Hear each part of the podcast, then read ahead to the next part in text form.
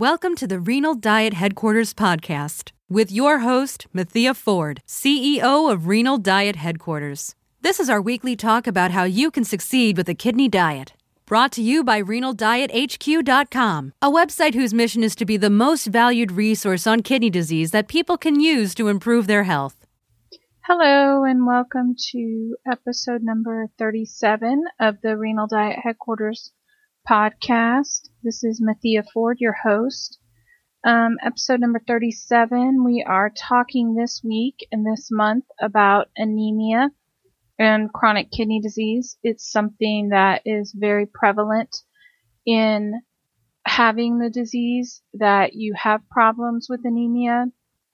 And mainly that's because your kidneys actually have a lot to do with how many red blood cells and how much Um, red blood cells are made in your body, and then how much you, or how your iron levels or your red blood cell counts are very important to how much energy you feel and how much um, oxygen gets to your muscles and allows your body to do the things that it needs to do. So I wanted to start out this week with reminding you that um, we have the A A K P meeting coming up.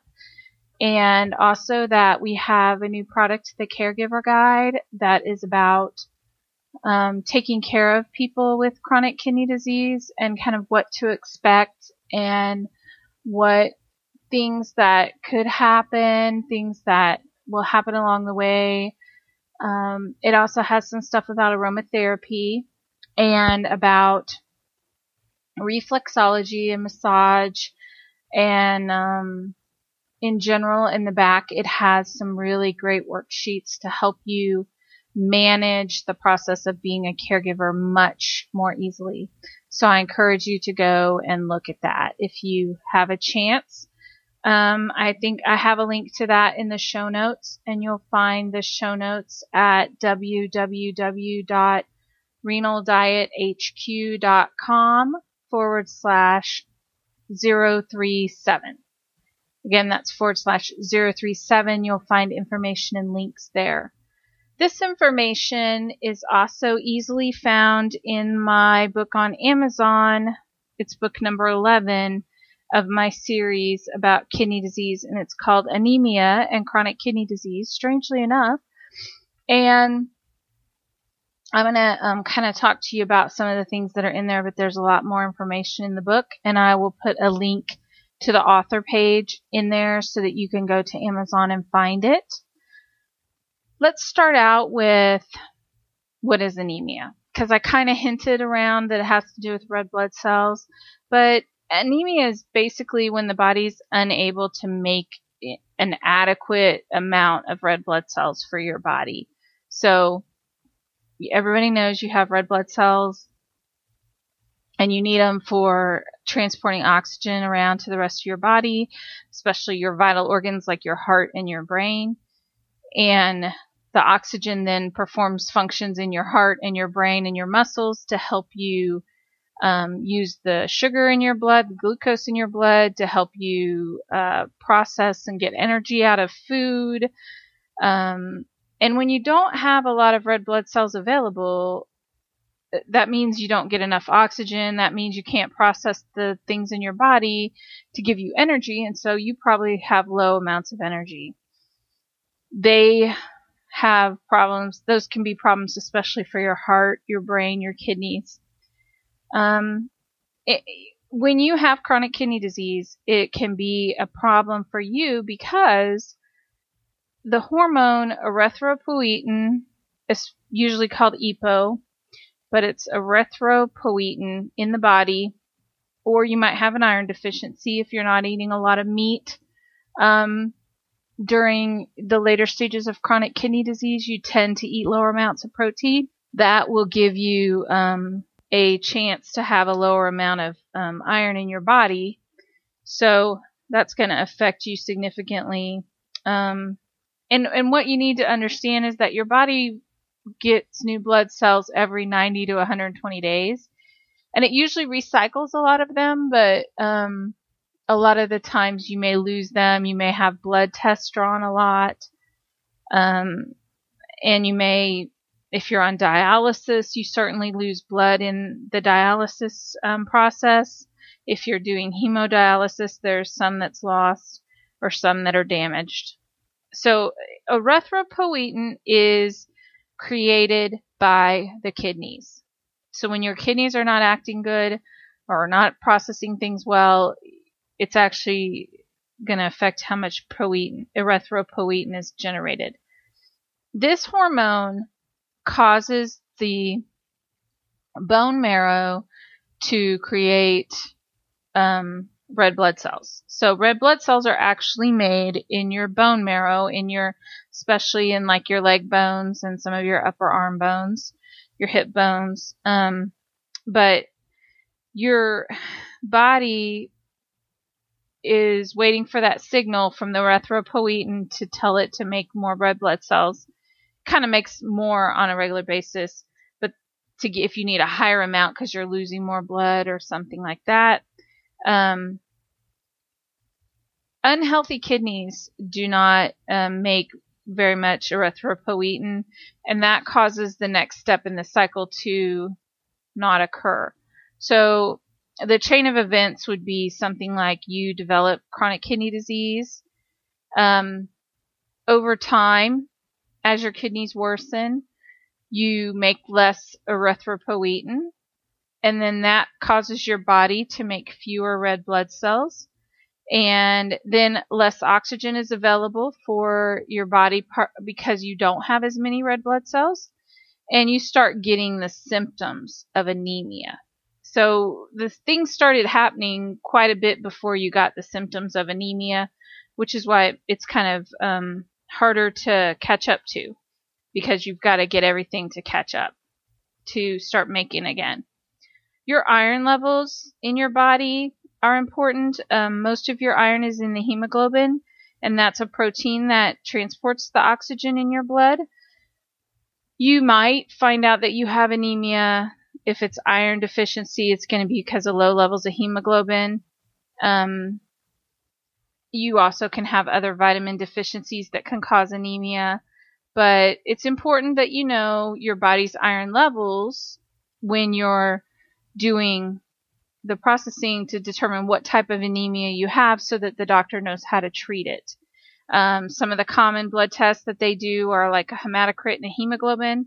So hematocrit tells them the volume of red blood cells, and hemoglobin tells them how much hemoglobin iron capacity you have in your blood. Um, serum ferritin. Ferritin is another type of vitamin. Um, It, it carries, and it can affect your vitamin status and your iron status. Your total iron binding capacity. If your iron binding capacity is high, that means that you don't have enough iron. Iron. If something is bound to iron, so to speak, that means that the hemoglobin is bound and it has an iron attached to it. That means you're using a lot of iron. If you have a high amount of capacity, that means that you don't have enough iron to bind all those things that need to be done. So it's important to know what that level is. And you have other tests. Serum ferritin, like I was talking about a minute ago. Ferritin is a protein that sticks to iron and assists in the body in the storage of iron. So body, your body usually stores a certain amount of iron, not just in the red blood cells, but in other areas. Um, and normal values are, you know, anywhere from twelve to three hundred nanograms uh, per milliliter of blood. And women are like twelve to one hundred fifty nanograms per milliliter of blood. And if you have dialysis, it could be a different number.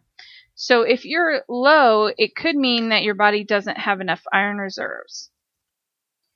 Um, You need to think about and d- help your doctor determine whether it's an iron deficiency or it's a, another type of vitamin deficiency. Um, it's kind of that vitamins of B six and B twelve are also important, but B twelve and B twelve, B six is folate. Um, the Schilling test is used to determine if the body is properly absorbing the vitamin B twelve. Vitamin B twelve is processed in your body in an interesting way. B twelve, when you eat it, it goes into your stomach and you have something that's called like an iron activator. I can't remember the exact name of the thing that's in your stomach, but in your acid, and it activates B twelve, and then your B twelve goes throughout your intestinal tract and is then reabsorbed towards the end of your small intestine, large intestine, and it is absorbed into your body. I shouldn't say reabsorbed. It's absorbed into your body at that point. So if it was not activated in your stomach because of the non-acidic environment, say you're taking lots of Prilosec or other things that decrease the acid in your stomach, you may not be activating that B twelve. You could have a B twelve deficiency. Um, I've known a lot of people who have this problem because they take a lot of those um, Nexium, Prilosec, whatever. And so if the B twelve is never activated, your body's not going to absorb it at a later point in digestion. So it's just going to go right on by. So you need to make sure that they're checking your B twelve levels and see if you have a B twelve deficiency as well. They can give you shots for that, or they can help you determine what um, medications you may need to take. Folate can cause um, folic acid deficiency, which enlarges your red blood cells, makes them kind of big, and they're just kind of ineffective that way. So you need to know in general what it is that is the type of anemia that you have. Um, you... You may be wondering to yourself, you know, how do you, what causes anemia? How do you handle it? And with with chronic kidney disease, it's kind of like I described. You have to limit the protein. So that decreases your iron levels. So did you get anemia because you limited protein and you have a lower iron level? Or do you get anemia because your kidneys are not working as well? They're not releasing the erythropoietin, and then therefore causing you not to make new red blood cells when the other ones are damaged. So it's kind of a catch twenty-two, which causes it. A lot of people um, on dialysis can get, or even early late stage kidney disease, when their um, anemia gets to a certain point, maybe they have a twelve hemoglobin or an eleven hemoglobin or an eight or nine. Um, their doctor may give them erythropoietin or E P O. It's different drugs that they can give you, um, Epogen or some other stuff, but you get that, and then it helps your blood levels to get higher, your iron levels to get higher, your, your decrease your anemia. And then once you get to that level, they may then not give you another dose of E P O, and you're thinking, well, I need that to maintain, and you, you lose your, you kind of go down, and it becomes a cycle where you get the E P O, you increase your iron levels, and then you go down from that, and then you get it back again. So it's just part of the way that the medicine is practiced, but um, it's neither good nor bad. You should feel pretty good when you have your iron levels up, and if you're feeling fatigued and tired, you need to check into whether or not you have some sort of anemia. Um, other vitamin deficiencies can cause Um, anemia, like I said. You could have blood loss from dialysis or from other surgeries. Maybe you had a um, access put in or something like that. That can cause bone loss. You may have bone marrow suppression. It may cause you not to have as much um, released. Iron is not released into your body. Um, if you... When you lose, when your red blood cells are damaged, say, or die after ninety to one hundred twenty days, usually what happens is in your body you have a process where that iron is reclaimed and reused. Your body's very good about recycling. Reduce, reuse, and recycle. That's what your body does. And so it reuses that, but sometimes it may be affected, and those, um, uh, those body processes don't happen as efficiently, and it and that may be because you have such high levels of waste products in your blood, or your um, you know, illness is causing other things. Maybe medications are causing this to happen. Either way, it's potentially going to be a reason why, and it's important to understand why, because if there's something you can do, if you can take an iron medication to help increase your iron levels, if you can take something to increase your B twelve or B six, um, you you really can help your body to kind of come back from an anemia or help it. You, even if your doctors give you E P O, you may need to take iron. You're helping your body to process that iron better. Um, some of the symptoms, so I've been talking about having anemia.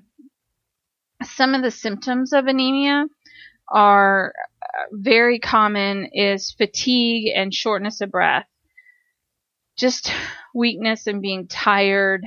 Um, you may have pale skin.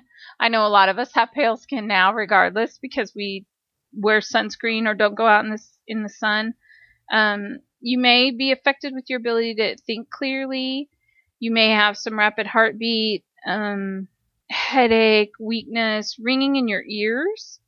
It can cause cold hands and feet. It certainly can cause depression. It's one of those things where you're so slowed down. And um, today I was listening to some good information on, I listen to other podcasts as well, and someone was talking about losing your health is not losing everything. You don't lo- you don't have nothing if you lose your health. As your health declines, you certainly have other options, and I think that's something to feel encouraged by, because I feel like anemia really makes you just, it's almost frustrating as to how hard it can be to kind of um, get past the fatigue. So it's important to know, okay, tell my doctor I have fatigue and that I'm tired all the time, and they can check these things if they're not checking them already. And it, and they may, it may not be the problem, but it may lead to something else. Um, you might have trouble doing your daily activities, or just in general listlessness, listlessness or something like that. You, you'll just find out that it, it can be a lot of ways, but one of the most ways is um, fatigue. It might be make you weak. It might make you have aches and pains, but everything kind of makes you have aches and pains. So you may not recognize that. But if you feel this, this depression and the fatigue, those are pretty common.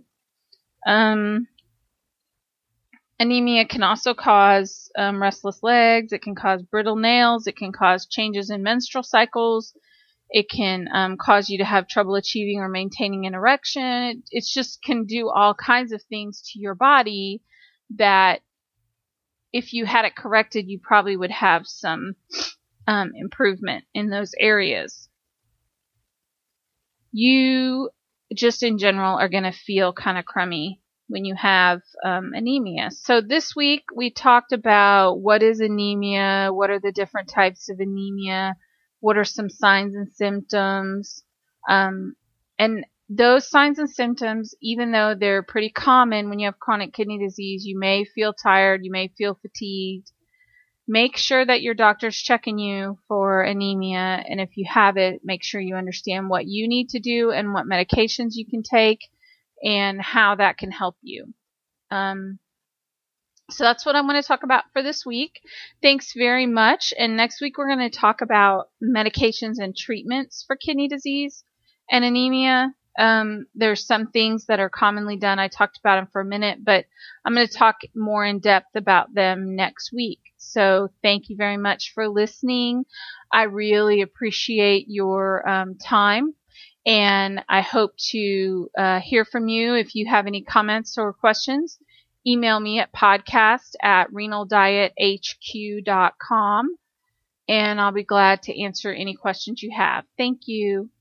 You've been listening to the Renal Diet Headquarters podcast. Head on over to the website at w w w dot renal diet h q dot com slash go slash email to sign up for our email list and get exciting updates every week on what is happening. Thanks, and we will talk to you again next week.